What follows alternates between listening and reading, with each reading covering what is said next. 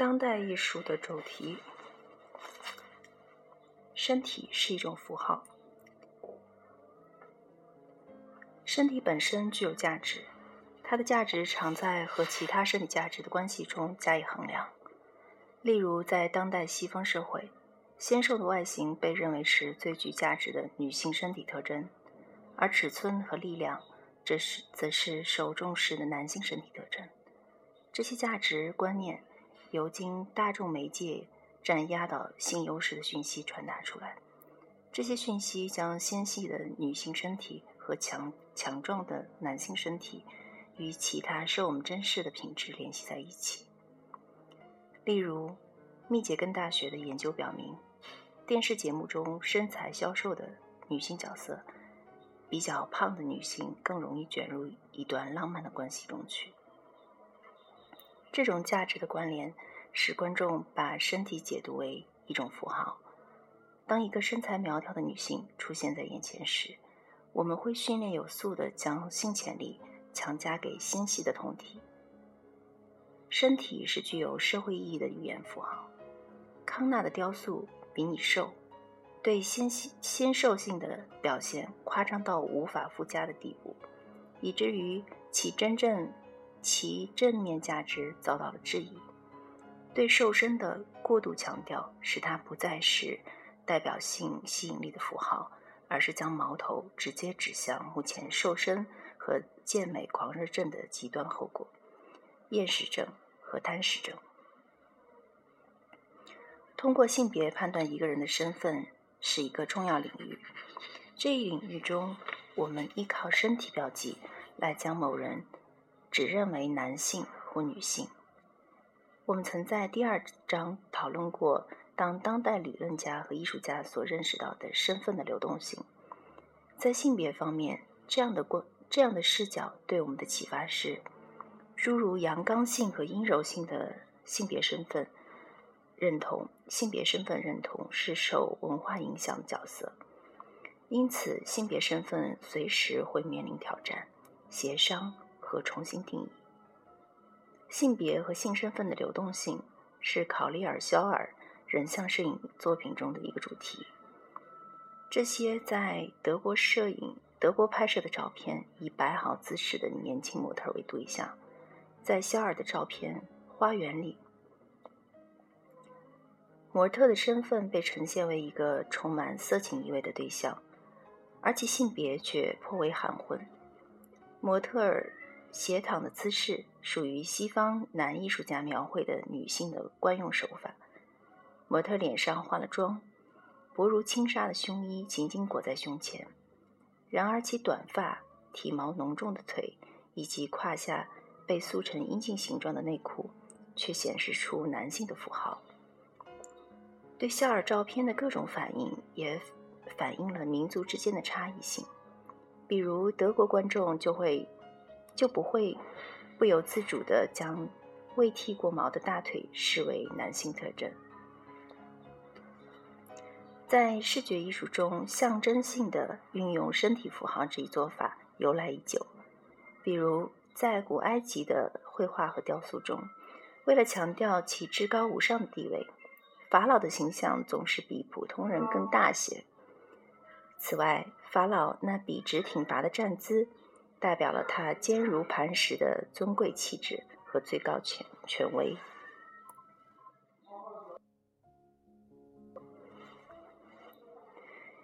艺术家采用了多种多样的符号创造策略，例如涉及身体主题的艺术可能会使用借喻，也就是部分象征整体。比你瘦中的女装造型就是一件象征整体的衣服，这里的整体指的是穿着衣服的女性身体。当代艺术对局部身体和身体部位的运用。是一种显而易见的反古典策略。虽然人与米洛的维纳斯之类的历史杰作有一定关系，但是当代艺术中那支离破碎的人像却是有意为之的产物，而非意外破损的结果。比如英国艺术家马克·奎因创作的真人大小的大理石人体雕雕塑。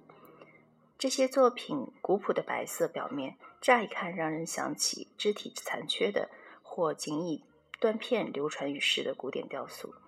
然而近观会发现，他的雕塑是对现实中断肢的真人的刻画。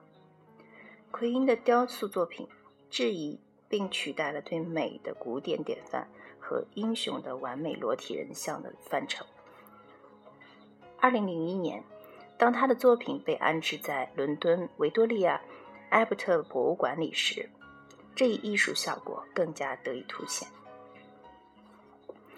像布鲁斯·瑙曼、奇奇·史密斯和查普曼兄弟这些艺术家的雕塑，都以描绘被分割的人体部分为特色。例如，瑙曼制作的在类似旋转木马的精巧装置上。不断旋转的人头，罗纳·庞迪克的雕塑中，拟人化的家具和衣物成为身体的替代品和新崇拜偶像的化身。庞迪克的婴儿肥表现了一个在人体结构上怪诞奇异的身体的下半部分，这个下半身蹬着一双女童鞋，严重生存的婴儿肥堆积在小女孩脚踝周围。暗示女孩缺乏对自己身体的控制力。庞迪克的这个造型表达了童年的无力感和心理压力，它也可以被解读为对儿童虐待问题的隐喻。通过这种方式，庞迪克的艺术意在将一种常被遮蔽不见的身体和心理的伤害曝光于公众视线之下。艾莲娜·波斯纳。曾策划了题为“身体政治学”的重要艺术展。这场展示残缺身身体的展览，于1992年在麻省理工李斯特视觉艺术中心举办。波斯纳认为，20世纪晚期的艺术中对身体的肢解并非偶然事件，这是生活在一个暴力、压迫、社会不公以及身体和心理压力肆虐横行的世界中的必然结果。我们或许仍对前代人所信奉的关于美和整体性的牢固信念心向往之，然而经验告诉我们，这种世界观早已陈旧过时了。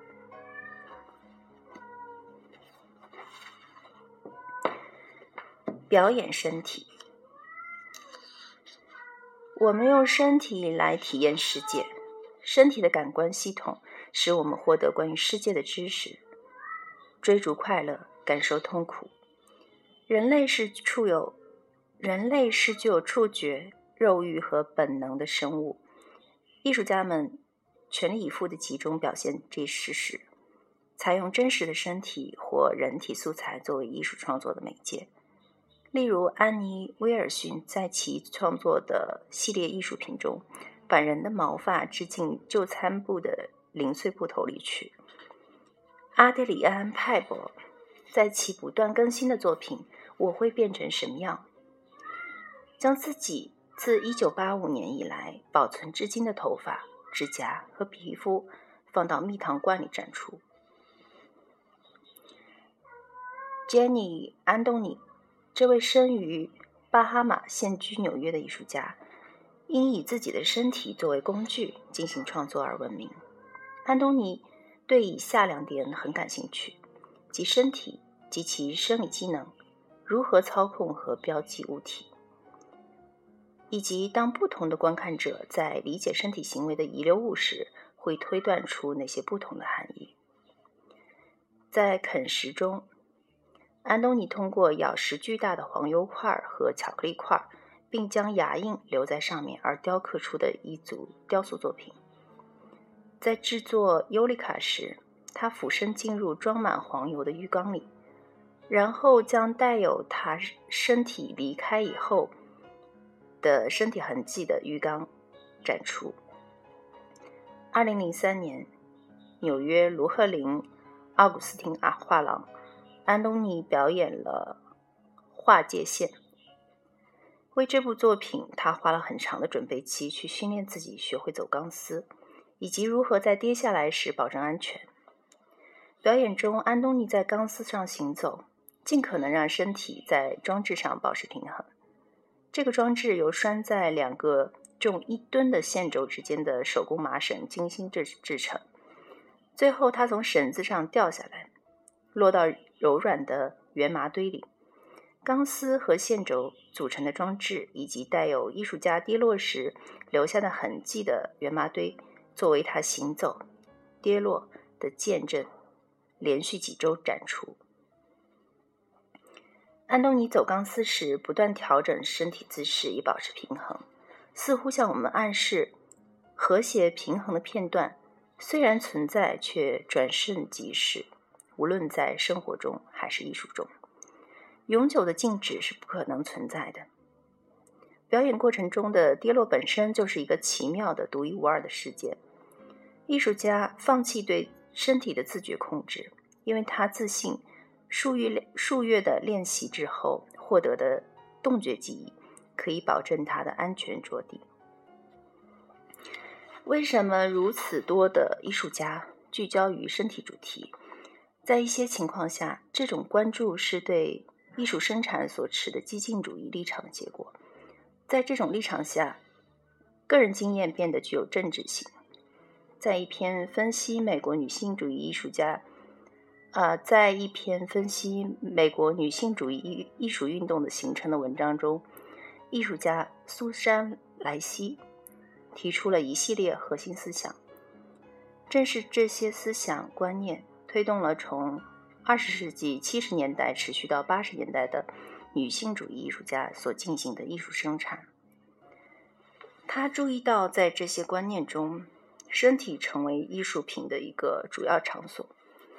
莱西解释道：“身体不光是一个场所，还是重要的信息来源。妇女社会地位在很大程度上被视为根植于身体，因此，诸如暴力、生育。”性和美等问题成为常见题材。另外一些 以身体为题材的艺术家，雄心勃勃地下定决心，要将艺术和生活之间的界限模糊化。琳达·蒙塔纳曾和艺术家谢德庆在一年时间里用一根绳子拴在一起。他在谈到这个行为艺术作品时，解释了他们的所有身体行为看作。艺术艺术形式的后果，因为我坚信我们所做的一切都是艺术，吵架、吃饭、睡觉，然后一些消极因素甚至也被提升到了艺术的高度上。